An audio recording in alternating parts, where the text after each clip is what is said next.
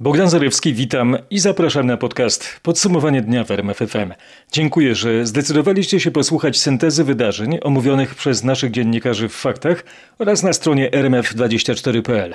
To 28 grudnia, poniedziałek. Oto najważniejsze wydarzenia oraz najistotniejsze sprawy z ostatniej doby.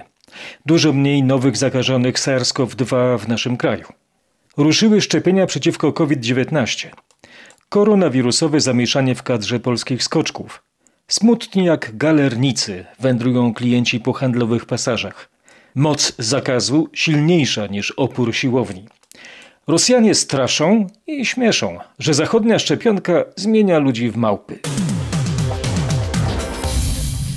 Ponad 3000 nowych zakażeń koronawirusem i 29 ofiar potwierdziły służby sanitarne w Polsce w ciągu ostatniej doby. I to jest najniższy dobowy przyrost liczby infekcji w Polsce od 82 dni, czyli od 7 października. Podkreśla nasz reporter Michał Dubrowicz. Na co jeszcze warto zwrócić uwagę? Ta niska w porównaniu do ostatnich tygodni liczba zakażeń to efekt jak zwykle po weekendzie mniejszej liczby wykonanych testów. Ostatniej doby było ich nieco ponad 16,5 tysiąca, a to z kolei skutek tego, że przed świętami i w czasie świąt Polacy unikali badań w kierunku COVID-19. Tak uważa dr Michał Sutkowski z Kolegium Lekarzy Rodzinnych. Ludzie przed świętami nie chcieli się testować niestety. To był ten problem.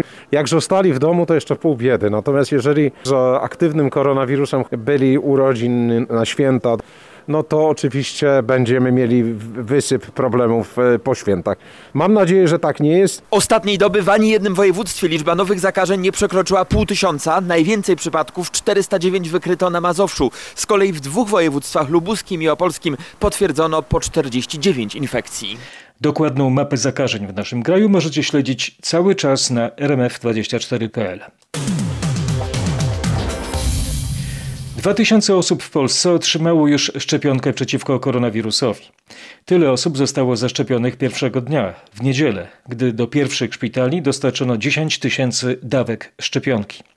W poniedziałek rano do Polski przyleciało 300 tysięcy dawek. Mariusz Piekarski wie, kiedy zostanie wykorzystana pierwsza partia i kiedy zaczną się szczepienia w kolejnych placówkach. Szpitale, które dostały szczepionki z tej pierwszej puli 10 tysięcy dawek mają czas na ich wykorzystanie do czwartku, bo od wyjęcia z zamrażarki do zastrzyku nie może upłynąć więcej niż 120 godzin.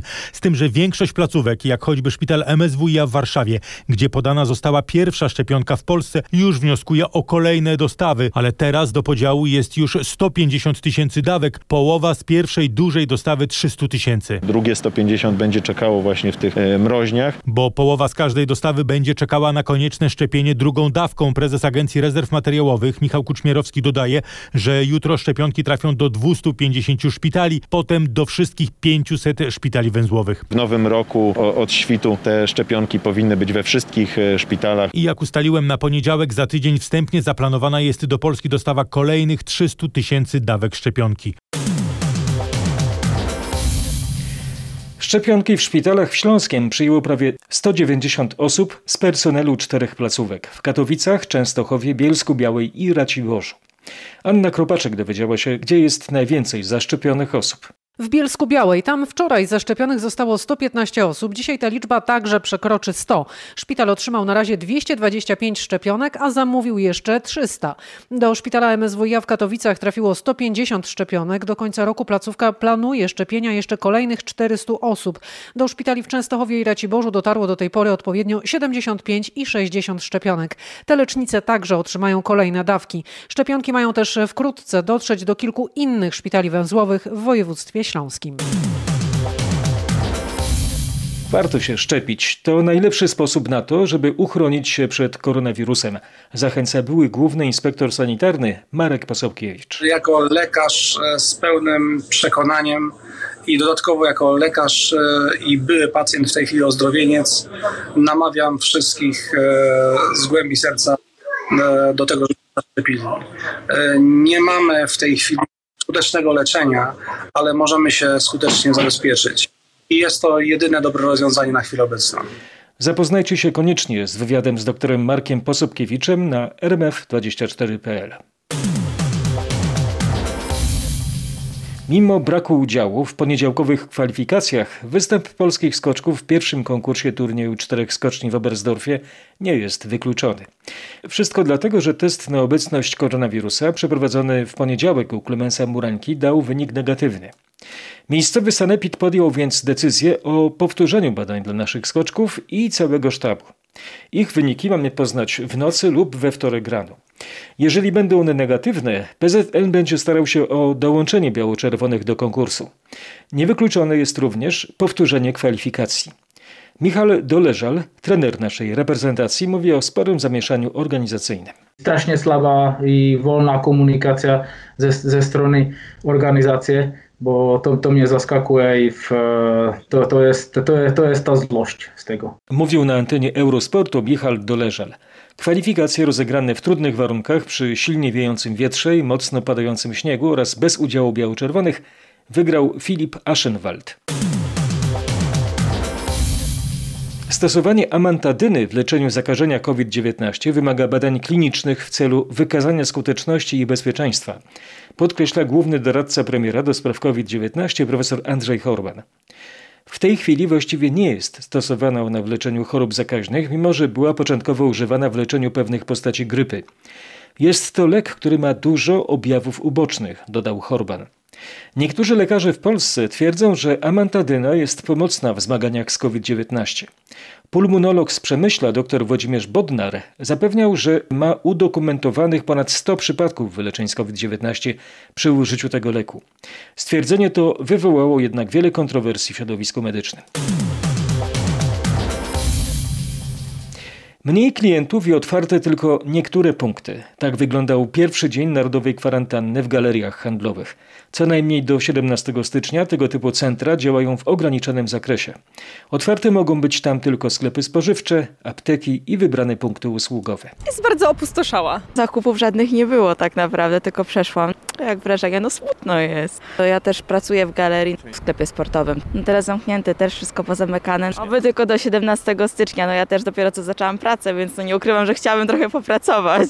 Przyjechałam z Katowic e, i chciałam tylko chwycić kawę. My tak z ciekawości po prostu poszliśmy poobserwować, co się dzieje, jak wygląda sytuacja. No dużo rzeczy jest pozamykanych. RTV EGD nie jest otwarte, ani sklepy z odzieżą, więc tak nijako bardzo.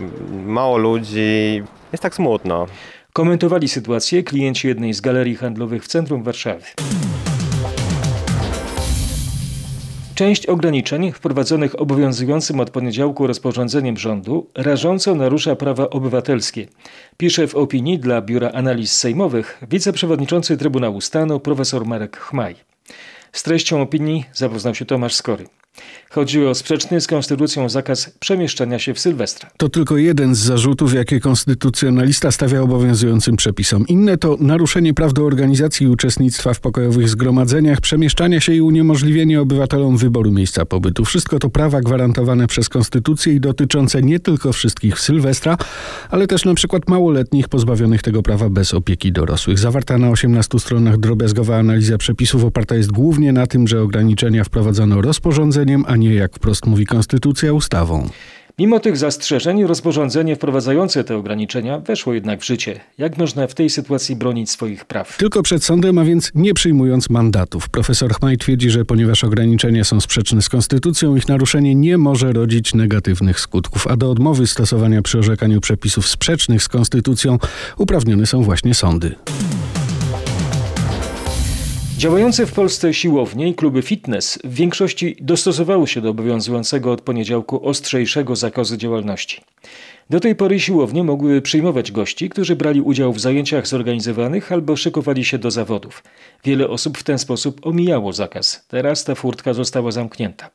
Krzysztof Brenda znalazł jednak jeszcze jedną, otwartą. Jest jedna furtka. Z siłowni mogą korzystać sportowcy zawodowi oraz członkowie kadry narodowej. W związku z tym słychać, że niektóre małe związki sportowe chcą zacząć masowo przyjmować ludzi, żeby omijać zakaz działalności siłowni. To jednak jest margines. Faktem jest to, że jednak większość klubów, bo możemy spojrzeć na sieciowe, no nie podejmuje ryzyka i pozostawia kluby zamknięte. Tak mówi Tomasz Napiórkowski z Polskiej Federacji Fitness i ostrzega, że to zamknięcie klubów jest teraz wyjątkowo bolesne. No nie ukrywajmy, to jest sezon dla naszej branży. Postanowienia noworoczne to jest najlepszy moment na pozyskiwanie ludzi, klientów. E, No i jesteśmy po raz kolejny, może być wyłączeni z niego. Jak przyznają przedsiębiorcy, rządowa pomoc jest tutaj niewystarczająca. Mieszkania sprzedają się głównie za gotówkę. Nowe dane NBP wskazują, że w trzecim kwartale kupujący nabyli bez kredytu mieszkań za prawie 3,5 miliarda złotych, podaje Michał Zieliński. Tak, i dotyczy to tylko Warszawy, Krakowa, Łodzi, Gdańska z Gdynią, Wrocławia i Poznania i tylko mieszkań kupionych od deweloperów. Oznacza to, że bogaci wręcz rzucili się na zakupy mieszkań, traktując je najwyraźniej jak bezpieczną lokatę kapitału w czasie, gdy inflacja zjada oszczędności, trzymanie pieniędzy na lokatach bankowych oznacza straty, a ceny mieszkań nie spadają. Ponad połowa pieniędzy, które trafiły do biur sprzedaży deweloperów w trzecim kwartale, to były oszczędności Polaków. Żywa gotówka, za którą kupowaliśmy mieszkania bez wsparcia w postaci kredytów hipotecznych. Jak dodaje analityk Hare Investment Bartosz Turek, jeśli by wziąć pod uwagę wszystkie miasta i dodać również lokale używane, to okazałoby się, że Polacy wydali w trzecim kwartale na mieszkania nawet 20 miliardów złotych własnych oszczędności, a więc nie licząc pieniędzy z kredytów. Francuzi potraktowali nas jak mięso armatnie w swoim sporze z Wielką Brytanią. Obawiamy się, że to może się powtórzyć, twierdzi w rozmowie z RMFFM szef Zrzeszenia Międzynarodowych Przewoźników Drogowych. Chodzi o sytuację w brytyjskim Dover. Po zamknięciu francuskiej granicy tysiące tirów prawie tydzień czekały na przejazd. Konieczne były testy na koronawirusa. Paweł Balinowski zwraca uwagę, że sytuacja wróciła do normy, ale ruch jest nadal duży. Tylko z Polski w ostatnich dniach przyjeżdża na Wyspy Brytyjskie nawet trzy razy więcej tirów niż zwykle, ale kolejki przed Eurotunelem stoją maksymalnie kilkanaście godzin. To standard w tym okresie. Kierowcy testowani są wcześniej. Decyzja Francuzów o całkowitym zamknięciu granic na dwa dni była nagła i pozbawiona sensu, twierdzi szef Zrzeszenia Przewoźników Jan Buczek. W tym samym czasie, kiedy nasze ciężarówki stały, to samoloty do Paryża zwoziły obywateli francuskich. A na kilkadziesiąt tysięcy przetestowanych na granicy kierowców było zaledwie kilkadziesiąt przypadków koronawirusa, argumentuje mój rozmówca. Do kraju wrócili polscy żołnierze, którzy w pierwszy dzień świąt polecieli do angielskiego Dover. Między innymi, by testować na koronawirusa kierowców ciężarówek, którzy utknęli tam w gigantycznym korku. Choć ten nagły wyjazd wiązał się ze świętami poza domem. 20 żołnierzy z 30-osobowej grupy zgłosiło się na ochotnika. Żołnierze mówią, że na miejscu spotkali się z ogromną sympatią i też wdzięcznością ze strony kierowców. Lwia część tych kierowców e, to Polacy. Operacja przyjęła kryptonim Zumbach na cześć pilota dywizjonu 303. Do zadań Polaków należało m.in. wsparcie lekarzy oraz służb w dwóch miejscach, gdzie przeprowadzane były testy. To był wjazd do portu Dover oraz autostrada M20, która prowadzi do tego miasta. Mówiła naszemu reporterowi podporucznik Anna Jasińska-Pawlikowska z 12 Wielkopolskiej Brygady Wojsk Obrony Terytorialnej. Ambasadorowi Unii Europejskiej dali zielone światło dla brexitowej umowy handlowej między Wielką Brytanią a Unią. Jak donosi nasza korespondentka w Brukseli, Katarzyna Szymańska-Borginą, decyzja była jednomyślna. Umowa będzie obowiązywać tymczasowo od 1 stycznia 2021 roku. Do jutra, do 15 kraje Unii wyrażą zgodę w tzw. procedurze pisemnej. Jeżeli żadna ze stolic nie zgłosi weta, to od strony unijnych państw będzie już formalna zgoda na tymczasowe stosowanie uzgodnień handlowych. Zgodę poprzez głosowanie musi jeszcze wyrazić Parlament Europejski. To może trochę potrwać nawet do lutego, dlatego, żeby dać czas eurodeputowanym, umowa wchodzi w życie tymczasowo. Dopiero po głosowaniu w Parlamencie Europejskim ostateczną zgodę da Rada Unii. Przypomnę, umowa handlowa została zawarta między negocjatorami obu stron we czwartek. Dzięki niej nie będzie ceł ani innych poważniejszych zakłóceń w handlu między Unią Europejską a Wielką Brytanią. Coraz więcej przyjęć do szpitali w Wielkiej Brytanii. Nowy szczep koronawirusa rozprzestrzenił się już po całym kraju, choć w różnych regionach wygląda to inaczej. Bogdan Frymorgan opisze, gdzie pod tym względem jest najgorzej. Nowy szczep odpowiedzialny jest obecnie za 70% wszystkich przypadków zakażeń w Londynie i na południowym wschodzie kraju. Według dostępnych danych rozprzestrzenia się on bardzo szybko, mimo lokalnych obostrzeń. Stanowi już połowę wszystkich zdiagnozowanych przypadków w pozostałych regionach Anglii i w Irlandii Północnej. Pierwsze osoby z poszczepionkową odpornością pojawią się na wyspach dopiero po 5 stycznia. Zadaniem uczonych będzie upewnienie się, że nowy szczep koronawirusa nie wpływa negatywnie na skuteczność szczepionki. Na razie nie ma ku temu żadnych przesłanek. Brytyjskie władze mają nadzieję, że do końca lutego uda się zaszczepić na wyspach 15 milionów ludzi. To powinno znacznie poprawić sytuację epidemiologiczną. Podczas pierwszej fali pandemii krążyła mapa Europy z Niemcami jako wyspą, która relatywnie najlepiej radziła sobie z chorobą. Wydawało się, że kraj panuje również nad drugą falą. Teraz Niemcy są pierwszym z pięciu największych państw Unii pod względem nowych infekcji, pisze Die Welt. Z kolei Bild donosi o kłopotach ze szczepionką przeciwko koronawirusowi w Niemczech. Ośmiu pracownikom domu opieki w Stralsundzie na północy tego kraju omyłkowo podano pięciokrotną dawkę szczepionki. Cztery osoby trafiły do szpitala na obserwację. Niektóre niemieckie okręgi nie użyją dostarczonych szczepionek, bo mogły być przewożone w złej temperaturze. Chodzi o tysiąc dawek przeznaczonych dla północnej Bawarii. Szef unijnej dyplomacji Josep Borrell oświadczył w poniedziałek na swoim blogu, że rosyjskie media publiczne rozpowszechniły fałszywe informacje na temat europejskich amerykańskich szczepionek przeciwko COVID-19 w krajach, w których Moskwa chce sprzedawać własną szczepionkę. Zachodni twórcy szczepionek są otwarcie wyśmiewani przez wielojęzyczne rosyjskie media kontrolowane przez państwo, co w niektórych przypadkach doprowadziło do absurdalnych twierdzeń, iż szczepionki zmieniają ludzi w małpy, napisał Borrell. Biuro Wysokiego Komisarza Narodów Zjednoczonych do spraw praw człowieka oznajmiło w poniedziałek na Twitterze, że potępia wyrok czterech lat więzienia dla chińskiej dziennikarki obywatelskiej Zhang Zhan, skazanej za doniesienia na temat wybuchu epidemii w Wuhan. Sąd skazał Zhang na cztery lata więzienia za wszczynanie kłótni i prowokowanie kłopotów, powiedział adwokat skazanej. Rząd Hiszpanii dysponuje już przepisami, dzięki którym mógłby nakazać obywatelom poddanie się szczepieniom przeciwko COVID-19. Wskazują krajowe media w poniedziałek. Przypominają, że od 1986 roku istnieje ustawa pozwalająca na szczepienie całych populacji w sytuacji wystąpienia epidemii. Zmuszające obywateli do szczepień przepisy nie są martwą literą prawa. W grudniu 2010 roku zostały użyte w jednej z dzielnic Grenady do zaszczepienia kilkudziesięciu uczniów szkoły, w której wystąpiły przypadki zachorowań na odrę. Kościół w Hiszpanii radzi obywatelom, aby w testamentach, na wypadek gdyby nie byli w stanie wyrazić swej woli, zaznaczyli, że nie chcą być poddani eutanazji. Kościół będzie zachęcał zarówno chorych, jak i personel medyczny do korzystania z klauzuli sumienia. Kongres Deputowanych, niższa Izba Parlamentu Hiszpanii, skierował 17 grudnia do Senatu ustawę dopuszczającą eutanazję i wspomagane samobójstwo. Jeżeli Senat nie wprowadzi żadnych poprawek, ustawa wejdzie w życie w pierwszych miesiącach przyszłego roku. Wystąpiłem do prokuratury krajowej o wstrzymanie wykonania orzeczenia o wydaniu Holendrom ośmioletniego autystycznego dziecka małżeństwa rosyjsko-australijskiego, które szuka azylu w Polsce.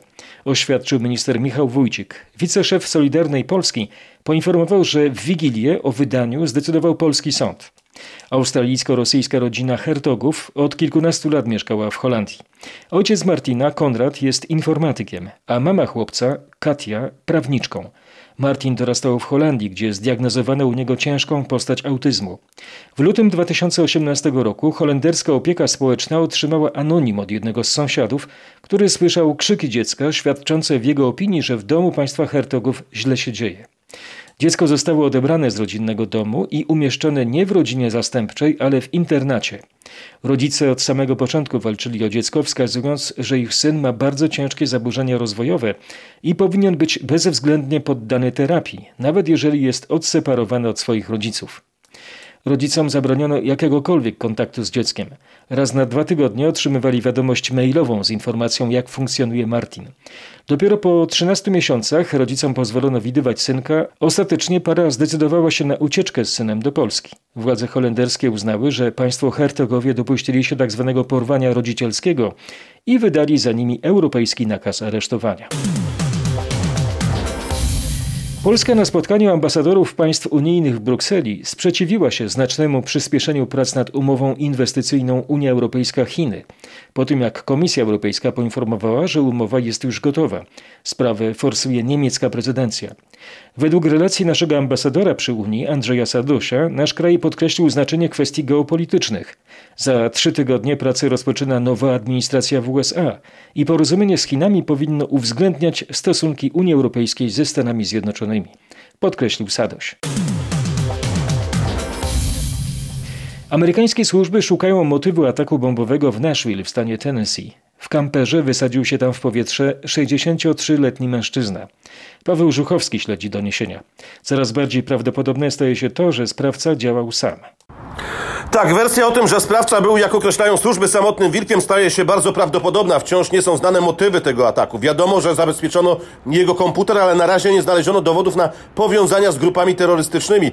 Choć FBI zastrzega, że za wcześnie, by uznać którąś z wersji za ostateczną. Śledczy starają się ustalić, dlaczego samochód eksplodował akurat w tym miejscu, czy któryś z pobliskich budynków był celem ataku i dlaczego. Z samochodu przed eksplozją sprawca emitował przez głośniki ostrzeżenie, że obszar ten musi zostać natychmiast ewakuowany. Policjanci, którzy przybyli na miejsce, rozpoczęli ewakuację. W pewnym momencie doszło do eksplozji. W tej sprawie jest wciąż wiele niewiadomych. Karę od pół roku do roku więzienia w zawieszeniu na dwa lata orzekł sąd apelacyjny w Gdańsku w związku z głośną sprawą otrzęsin na Uniwersytecie Technologiczno-Przyrodniczym w Bydgoszczy sprzed pięciu lat. Podczas imprezy zmarło troje studentów, przypomina Piotr Bułakowski. W przypadku jednej oskarżonej osoby wyrok został uchylony. Zgadza się, chodzi o byłego prorektora uczelni do spraw dydaktycznych i studenckich. Sąd przekazał sprawę do ponownego rozpatrzenia. Prawomocny wyrok usłyszały trzy osoby. Była przewodnicząca samorządu studenckiego, były rektor i kierownik ochrony, która zabezpieczała imprezę. Otrzęsiny uczelni e, odbywały się w dwóch e, budynkach, pomiędzy którymi można było przemieszczać się wąskim łącznikiem. Po kilku e, godzinach zrobiło się tam tłoczno, duszno, tłum wpadł w panikę. Dwie studentki w wieku 24 i 20 lat oraz 19-letni student zostali stratowani, zmarli z powodu niedotlenienia.